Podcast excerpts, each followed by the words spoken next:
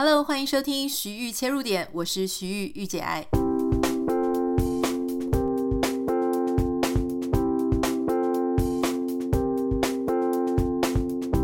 欢迎收听今天的节目。在今天的节目开始之前，要请大家帮我稍微听一下，因为今天我们换了一支麦克风了，所以我在想说不太知道跟之前是用小雪球，不是艾斯的那一支哦。如果你有兴趣买雪球麦克风，我觉得艾斯那一支 quality 不太好，那你如果要买的话就买小雪球，他们两个价差没有很多。好，那我之前的小雪球因为已经陪我好几年，我曾经换过比较好的麦克风，但我觉得它还是这个品质跟价钱上面，我觉得它是真的品质很好。但是呢，前几天我们跟这个布姐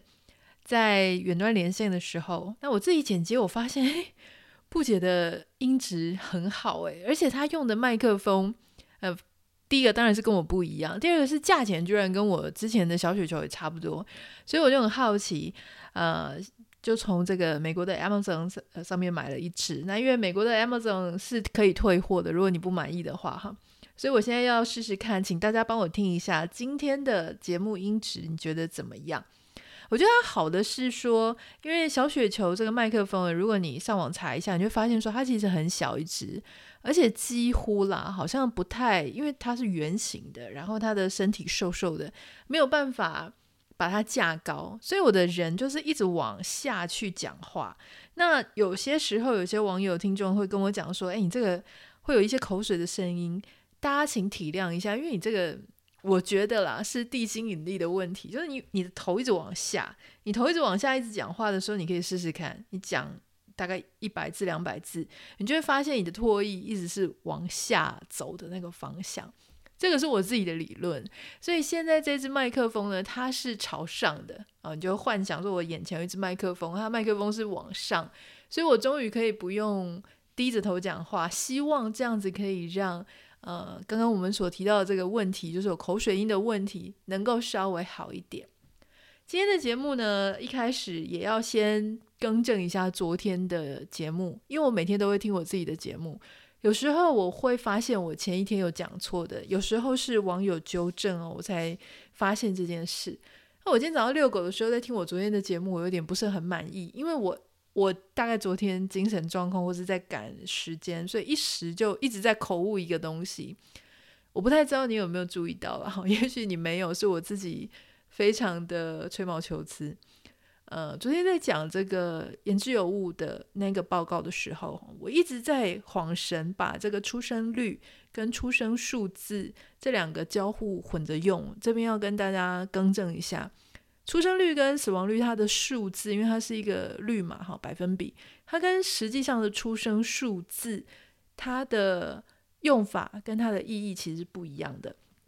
昨天那个报告里面呢，它是出生数字跟死亡数字，就是它的那一张表是数字。换句话说，2019年昨天提到说出生是跟死亡他们有一个交叉，那是在指出生数字，也就是说出生数字在2019年开始呈现就是少于死亡数字。那这个跟率是不一样，因为率你还要牵涉到你的分母嘛。好，所以这里稍微做一个更正。那如果你还没有听，或是你昨天听了你很好奇，可以点昨天的节目简介栏，那有那个报道跟报告的来源。那另外一件事情是昨天我还提到说属虎的嘛，我讲了一句台语因为我台语也真的是不是很好，虽然我从小在屏东长大，成长的过程当中呢，因为我的继父也是讲台语的，所以我们常常也是在讲台语可是我的台语说真的是不好啦。那昨天讲说属虎的，我讲一个台语说秀号，那马上被网友纠正，网友说虎的台语是后不是号，所以这里也跟大家分享一下。好今天因为是礼拜五了，大家即将要这个周末嘛那在礼拜五的时候，我们通常会介绍一些好看的电影啊、电视剧啊，或是书啊。最近很抱歉，因为我真的是最近有一点爱看电视书看的比较少，我在这里 自白一下。今天要跟大家分享的是一个最近也是在韩国非常热门的一个韩剧，在 Netflix 上面有这一出叫做《车贞淑医生》。那他是应该现在还在播啦哈，你收听到节目的今天它还在播，还有4集我记得，它是1个礼拜播2集，那在美国是礼拜6礼拜天，我猜在台湾应该也是一样哈。这部戏呢很好看，如果说你喜欢那种温馨日常不需要动太多大脑的，然后演员很可爱，走向很可爱，对话也很可爱，那你应该会喜欢这一部。那这一部的女主角是严正化，严正化就是如果你有看过之前我常常大力推荐的 Our Blues 我们的蓝调时光，她曾经在某几2-3集曾经出现，她就是我们的蓝调时光的那个美兰啊。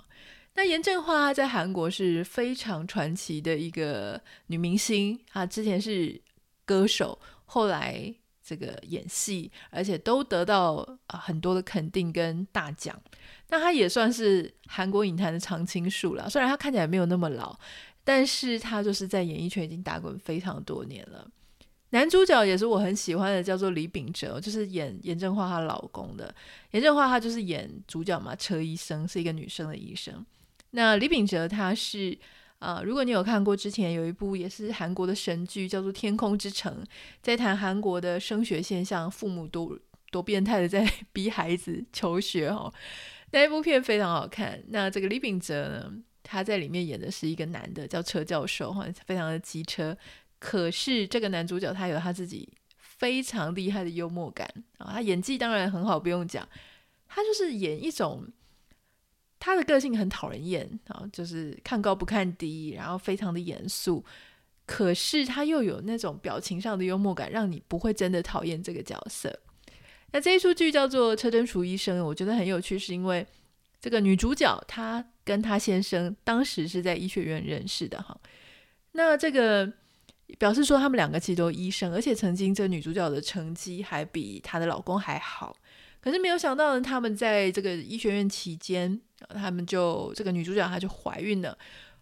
之后呢，她就毕业了之后就当妈妈，就留在家里，所以先生出去上班，那妈妈就这个太太就留在家里，所以20几年都没有从事医生这个工作，但她是医学系毕业的，好像也有实习一下了哈。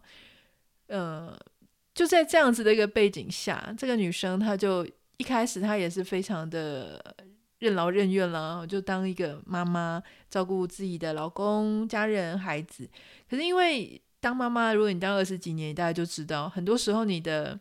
用心你的努力都会被视为理所当然，大家也没有很感谢你。因缘际会下呢，她回到医院，从最菜的这个住院医生做起，所以这当中就谈很多问题。第一个是妇女二度就业，然后还有就是这个年纪的歧视啊，就是说在职场上你看你要从最菜的开始做起，你已经在剧中她是演一个46岁的女性，从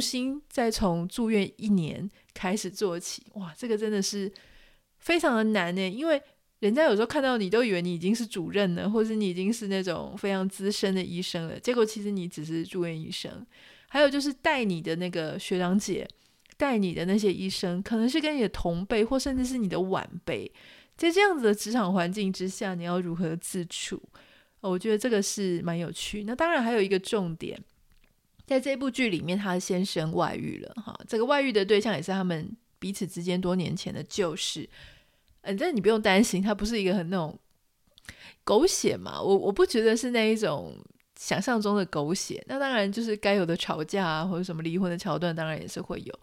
但是我觉得蛮值得一看的，大家可以去看看。这也呼应到我们昨天在讲那个研究的时候，后半段如果你还记得的话，我们后半段在讲说女性整体来说，女性是不是会因为生了一个孩子之后，她们的工作啊收入啊经济状况就有所改变。我觉得在这个社会当中不可否认的就是它有一个这样的现象。昨天有一件事情还没讲，如果你真的还没听过昨天的节目，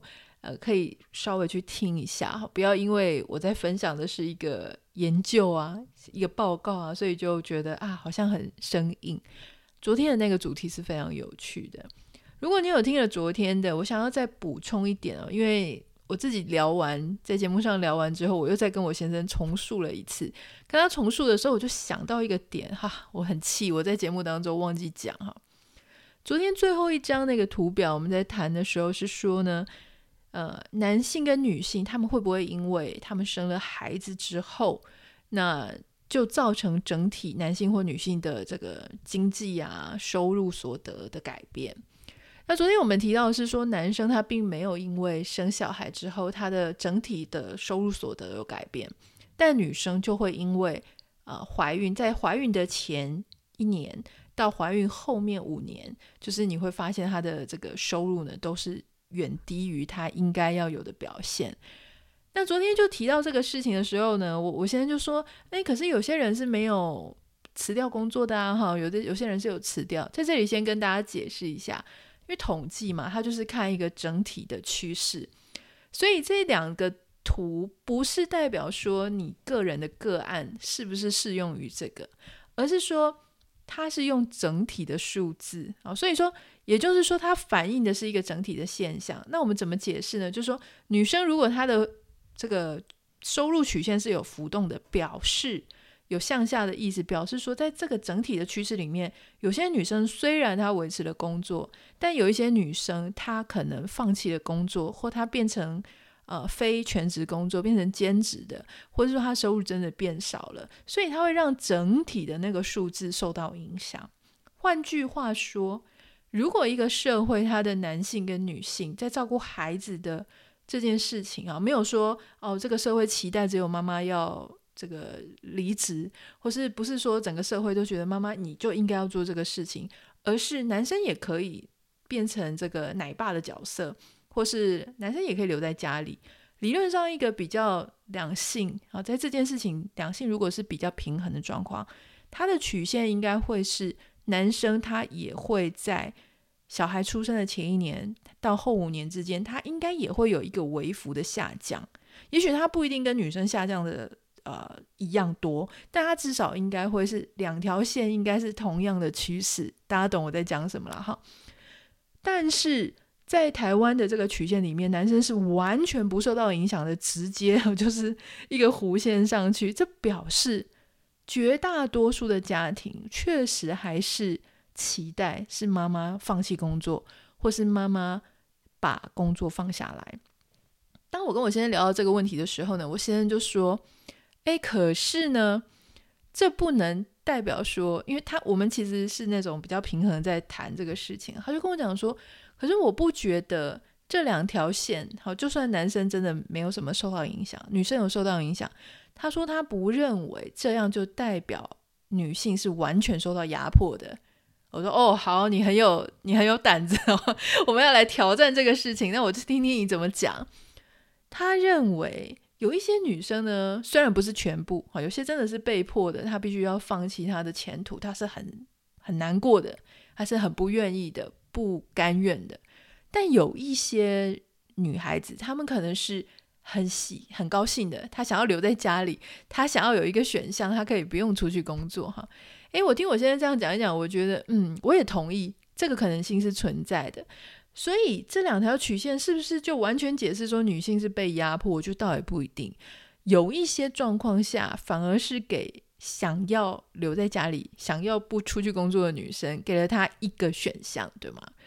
所以这个就是回到我们昨天在讲说，我们试图从一个数字上面去理解各种不同的可能性。当我们在很愤怒就我们完全受到压迫的时候，说不定其实这样的线，就冷冰冰的这两条线，它在某一群个案里面，它反而是给一些人一种另外一个人生的选项，就是他可以，有些人他不想工作，也不喜欢工作，就很讨厌工作，他反而有一个说我可以留在家里的这种理由。但你说相对的男生，他可能就比较不好意思这样开口，有些男生他也不喜欢工作啊，可是他就是在社会期待下，他必须要肩负经济的重责大任。好，我同意我先生的这个论点的可能性存在哈，这个也跟大家分享一下。那你说我自己怎么想？我自己个人是比较支持女生还是多多少少要有一些收入啦，因为这样子我就可以买我自己很喜欢的东西，然后不会觉得很有愧疚感要跟人家要钱啦。我觉得那个一直跟人家开口的心情其实也是蛮尴尬的，虽然家庭劳务本来也就应该要这个被支薪嘛，大家如果看月薪娇妻的话，我很同意这个观点。那好，像讲到这里呢，我们就来分享一下我们最近正在团购的东西哈。一个月我大概至多就是团购1档，所以在这里跟大家分享一下这个月我非常喜欢然后也很想推荐给大家的是保养品德国世家。如果你跟我一样是喜欢那种非常天然的没什么添加物的，然后德国世家是欧系的嘛哈，那它的香味很好，就是淡淡的，它的质地也很好，对肌肤非常的温和。所以如果你喜欢德国世家，听过德国世家，想要试用德国世家的话，现在我们有一个8折的这个团购，我们是直接跟台湾的代理拿货，所以就是跟他们合作，所以这个货品的真伪不用担心。那德国世家它在8折我觉得是非常值得入手啦，因为这个在美国买的价钱它也是一样的，所以你在台湾买8折是真的很便宜。如果说你问我喜欢什么东西，我特别的喜欢他们的玫瑰日霜。好，那玫瑰日霜很好用，淡淡的玫瑰的香味。那我也喜欢他们的化妆水，还有他们的洗颜乳。那另外特别推荐的就是他们的护唇膏。我觉得他们的护唇膏呢，应该是我用过真的是所有品牌里面数1数2好用。它也不会就是因为它是棒状的嘛，它也不会有什么油耗味就很恶心，不会有那个问题。它非常非常滋润，在美国我都觉得很滋润，所以大家如果你没有用过的话，可以试用看看。那另外除了德国世家之外呢，这次也有同场加映美国杰西卡艾巴的 Honest， 这个诚实这一款它的保养品。它的保养品我觉得非常适合年轻女生啦，如果你是现在在收听，你是10几20岁甚至30出头的话，我觉得你也会可能会想要试用一下 Honest。 它里面的成分呢都非常的新奇，我觉得是这边美国西岸这边有很多人讲究这种保养养生健康，把各种厉害的元素都集在一起。我觉得杰西卡艾巴它这个产品就是有这种又潮然后又 fashion 然后又很不错很好用的一个特色，但我觉得它成分上跟它的效用上呢，其实确实比较适合年轻女生。还有一个可爱的熊熊发带，你一定要点进去看，我会把那个我们的团购链接就放在节目简介栏里面。团购时间只有即日起到5月底，所以请大家一定要把握机会。我平常先讲，因为 Honest 是美国的品牌啦，所以它在美国的价钱是最好，但是台湾因为我们也有团购价，所以我相信你也会买到在台湾是最便宜的价钱，请大家好好把握了哈。这个因为就是限台湾团啦，我觉得美国你就在美国买就好了哈。那这个欧洲的就我也不太知道欧洲要去哪里买，总之这一团是台湾，请大家自己点开节目简介栏。好，接下来我们要回答2个网友的问题。为什么今天要谈2个网友的问题呢？因为他们的问题我觉得追根究底上来说是有一点类似，都是跟朋友有关。第一位来信的网友是一个女生她提到说呢，她跟她的朋友是大学同学那现在都是在台湾工作他们的年龄大概是在25到30岁之间。那她的朋友长得非常的漂亮，身高也很高那后来呢，这个朋友她就交了一个男朋友，这个男朋友在美国这边工作，感觉薪水不是非常多啦但是也是一个白领的工作。那他就提到说，他这个朋友他们在大学的时候呢，这个朋友跟他的男朋友当时就已经分分合合了好几次，那每一次都是他这个朋友提的。好，因为他这个信有点长，所以我稍微就是浓缩一下总之呢，这个朋友他就跟他的这个男朋友分分合合，后来这个男朋友呢就到了美国工作，所以一到美国工作呢，这个朋友跟他男朋友就分开，但男朋友只要回到台湾，他们就又复合。所以每一次的不管是男朋友来美国之前还是2个人在台湾，他们的模式就是常常吵一吵就分开，可是男生呢只要回去找这个女生，他们就立刻就复合。好，就这样分分合合可能有4-5次之多了。所以这一次呢，他就一直跟这个朋友讲说，你不要再跟那个男生复合了啦，因为你们个性不适合啦，这个男生怎么样怎么样啦，每次你都经不起人家又跟你说，哎，我们复合吧，你就复合了。所以来信的网友他就问我说该怎么办，就说他这个朋友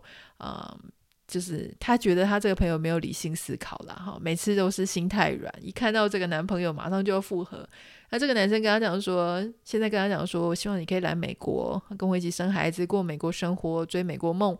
他这个朋友好像也想要把他的工作就放下，直接说他来美国。他就问说该怎么办。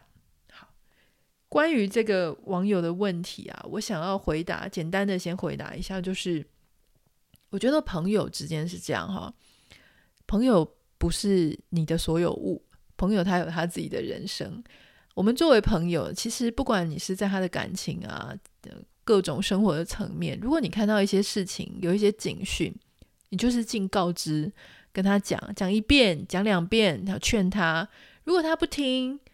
那还是他的人生啊，你要尊重他哈，就是他的人生他在过。他要跌倒的事情，他要成长的事情，他要跨越的事情，那都是他的人生。虽然你是朋友，可是你真的没有这么需要去为他的人生负责。连他的爸爸妈妈都不应该这样子去把他绑起来，何况是一个朋友。我知道你可能看到一些不妙的前景，我知道你可能觉得如果是你一定不会这样做，但我们自始至终可以掌控的就只有我们自己而已。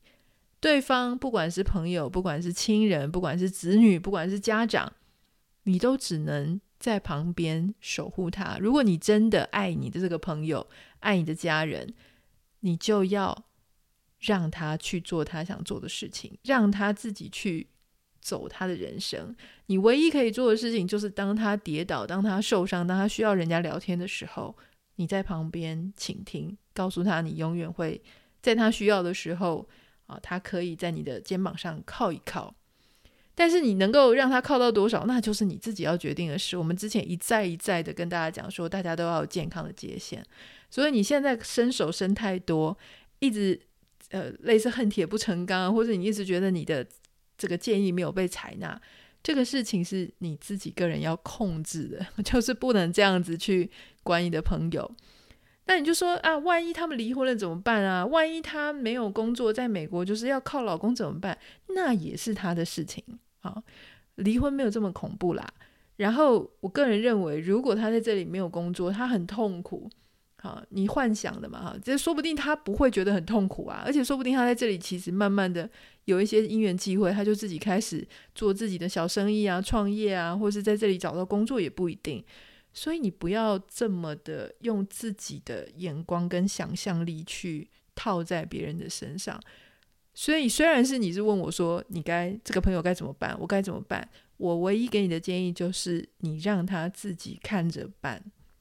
OK， 好，那第二个呢因为我们第一个问题跟第二个问题是有一点相关的，所以我先讲第二个问题。第二个网友呢，他应该也是一个女生了哈。好，她说呢，她曾经在大公司工作啊，当时是顺风顺水赚了很多钱。那后来她就离职了，转换了几个工作。当然，你如果从公司的规模或是她所赚的钱来说，可能是不比大公司。那有一些她之前在职场上面认识的一些同事啊，哈，那就是他们在一路这几年下来，那一些同事呢，越换公司越大越知名。那些同事有时候跟他相处啊，不管是跟他聊天或是跟他相聚的时候，就会关心一下他的近况。那来信的网友说，他知道那些朋友是关心他，可是那些朋友给他的感觉好像总是觉得他现在所待的公司很小，那只要他是在小公司不知名的公司，那些朋友就觉得他一定是做的不好，所以三番两次呢就一直问他说要不要换工作，有时候甚至还会直接贴工作的连结给他。但我们来信的网友说，我从来就没有跟他抱怨过我现在的工作，为什么他就会直觉的觉得我过得不好呢？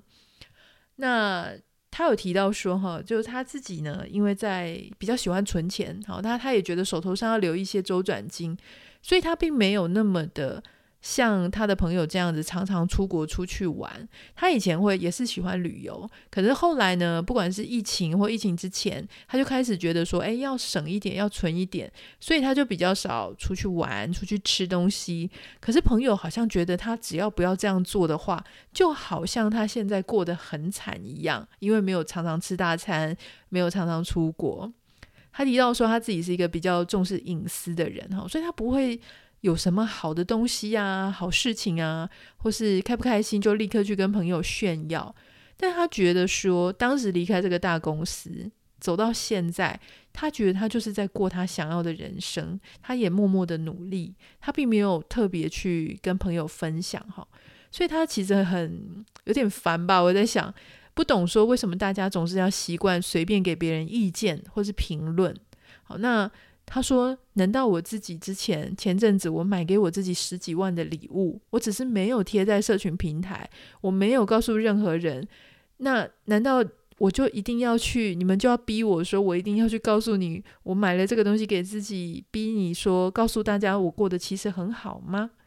他最后提到说他是希望大家都可以接受每一个人的现况近况，尽量不要随便给评断。但他问我说是他自己太奇怪吗，还是太敏感吗？我为什么要把这两个问题就是前面那个网友跟这个网友的问题放在一起，就是我觉得透过这两个问题放在一起，你可能就突然之间可以豁然开朗。就是网友二，我在想，我非常的认同他的说法，因为我自己的快乐，我自己的幸福，